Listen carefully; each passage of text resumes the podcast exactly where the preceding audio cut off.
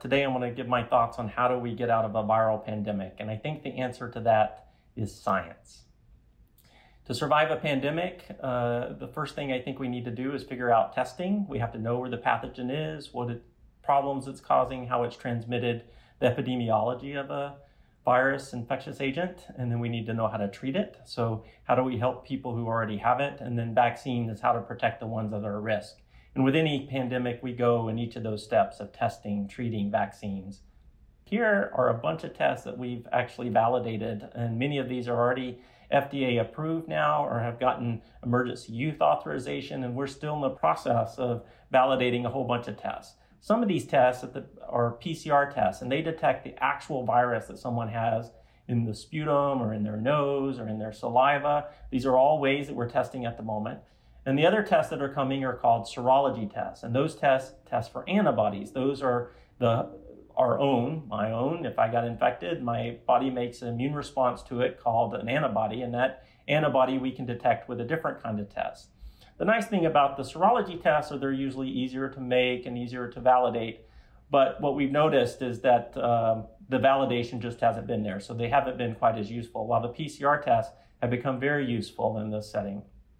We learned, partnering with our ophthalmology colleagues over at UCSD, inflammation is still a problem with this infection, and we weren't quite aware of this at the beginning. But when someone gets this infection and the body makes an immune response, it causes inflammation. And inflammation can be anywhere in the body. It can be in the heart, it can be in the brain. Those things can cause heart attacks and stroke. But it also turns out that it can be in the eye. And when we looked, uh, well, when ophthalmologists looked under special things here, you can see that in the eye, there's all these little bright lights, and especially in these boxes. And what this represents is increased inflammation. And the person didn't even know that they had all these inflammatory cells that were in the eye, but after their COVID infection, we could see them. So that told us that throughout the body, inflammation is a problem and that we will need to learn how to address it.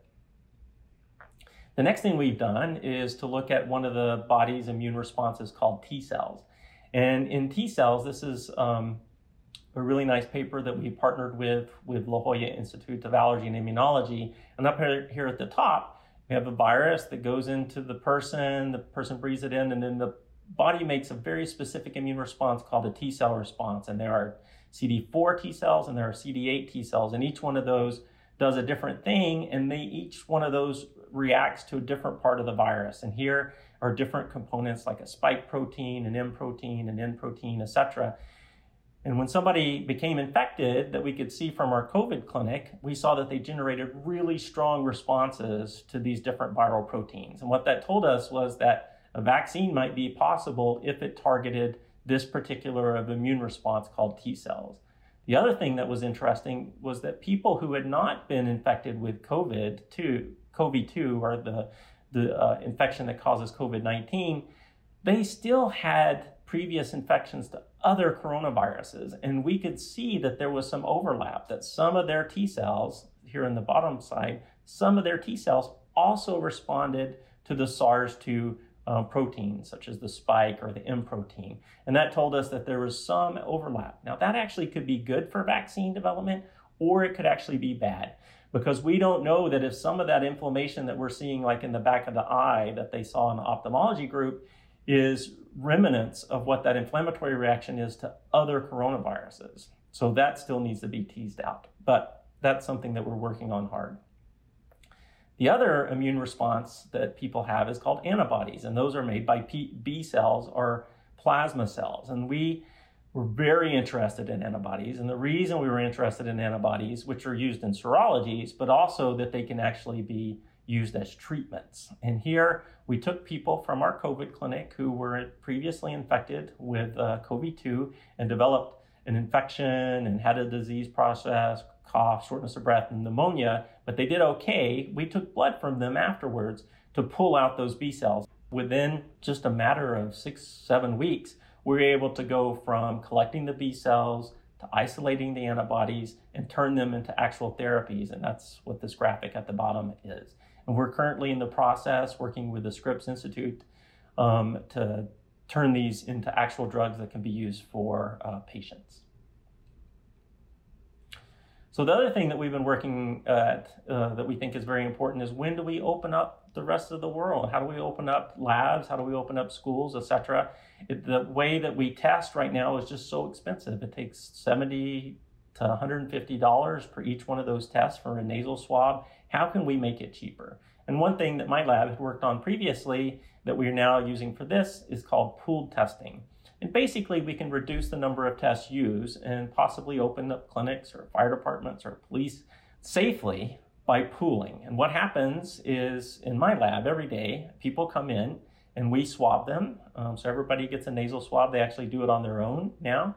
And then we put it in this viral transport media here in this little tube.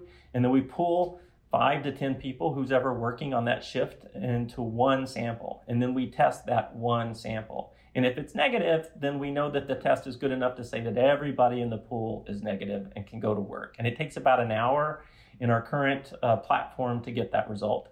If one of those tests are positive, then we go back and test every single person along the way to find who was that was positive. And when they're positive, we send them to get uh, medical care and at home, etc. So another big thing we're focused on is treatments. And here is uh, my lab manager, uh, Carol Ignacio, in her uh, BSL-3 containment suit. Because it's so infectious, we have to have a special suit to go into the area, to the lab where we actually do the testing, and she's in charge of that. The first thing we've been doing is repurposing old treatments. So we look at other uh, therapies that are out there. There was some made for the first SARS-1 and the other virus called MERS, and also been used, tried to be used for Ebola called remdesivir. And we participated in that big clinical study that did show that that medication has some efficacy for coronavirus too. And we now use that as a treatment in the hospital, which is really good. We're also looking at making new treatments. So we're partnering with Scripps for screening large libraries, also with uh, Sanford Burnham. So everybody across the Mesa is pitching in.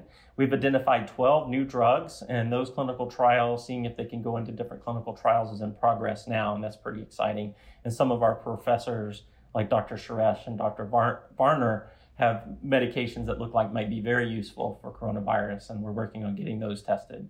We're also making new ones. So to better understand the pathology, the pathophysiology inside the lung is being done in our special, uh, what we call BSL-3 containment labs, where we can grow the virus and test it out, done by Dr. Prusak and Dr. Fuster. And then the monoclonal antibodies are really big at the moment, and we're, uh, we're getting ready to test those. But so are small molecules like small interfering RNAs that might mess up um, the life cycle of the virus. The other one that everybody wants to talk about is vaccines, which I'm also excited about and UCSD is working hard on. Uh, some things that I want to highlight. One of those is the Inovio vaccine. Many people might have heard about that. That's a San Diego company. And they make a DNA based vaccine. And basically, that means they take DNA, the nucleic acid, and put it into a vaccine that's then injected, and it produces a protein that's from the virus. And that sets up an immune response, both a T cell response and a B cell response that hopefully can protect somebody. The other vaccine that we're really interested in, that's we're going to be the only site for testing, at least for the phase one, is called the Symvivo vaccine. And this is what's described here. And basically, uh, we take a bacteria that we all have in our gut and we give it uh, a special little bit of DNA called a plasmid. And the, D- and the bacteria then makes a piece of the virus. So we drink the bacteria, the, the bacteria lives in our gut and releases little protein pieces of the vaccine, and that stimulates an immune response in our gut. And the thought here is that once the vaccine uh, immune response is stimulated in the in the gut for the virus, that sets up a different, more protective and perhaps longer lasting uh, vaccine. The other bragging thing is that UCSD is going to be one of the sites for the large NIH vaccine uh, program for coronaviruses, and we're getting underway with that. So there's going to be lots of new vaccine studies coming our way. So future directions, I used to be a Boy Scout, and the motto of the Boy Scout is to be prepared. Um, and, you know, in my lifetime, we've had so many viral pandemics that it's kind of odd that we've been uh, surprised by this one. Uh, we had HIV, we've had SARS-1, we had the swine flu, the avian flu, Ebola, Zika. We all remember this. And now uh, we have COVID-2, um, or junior, as I like to say.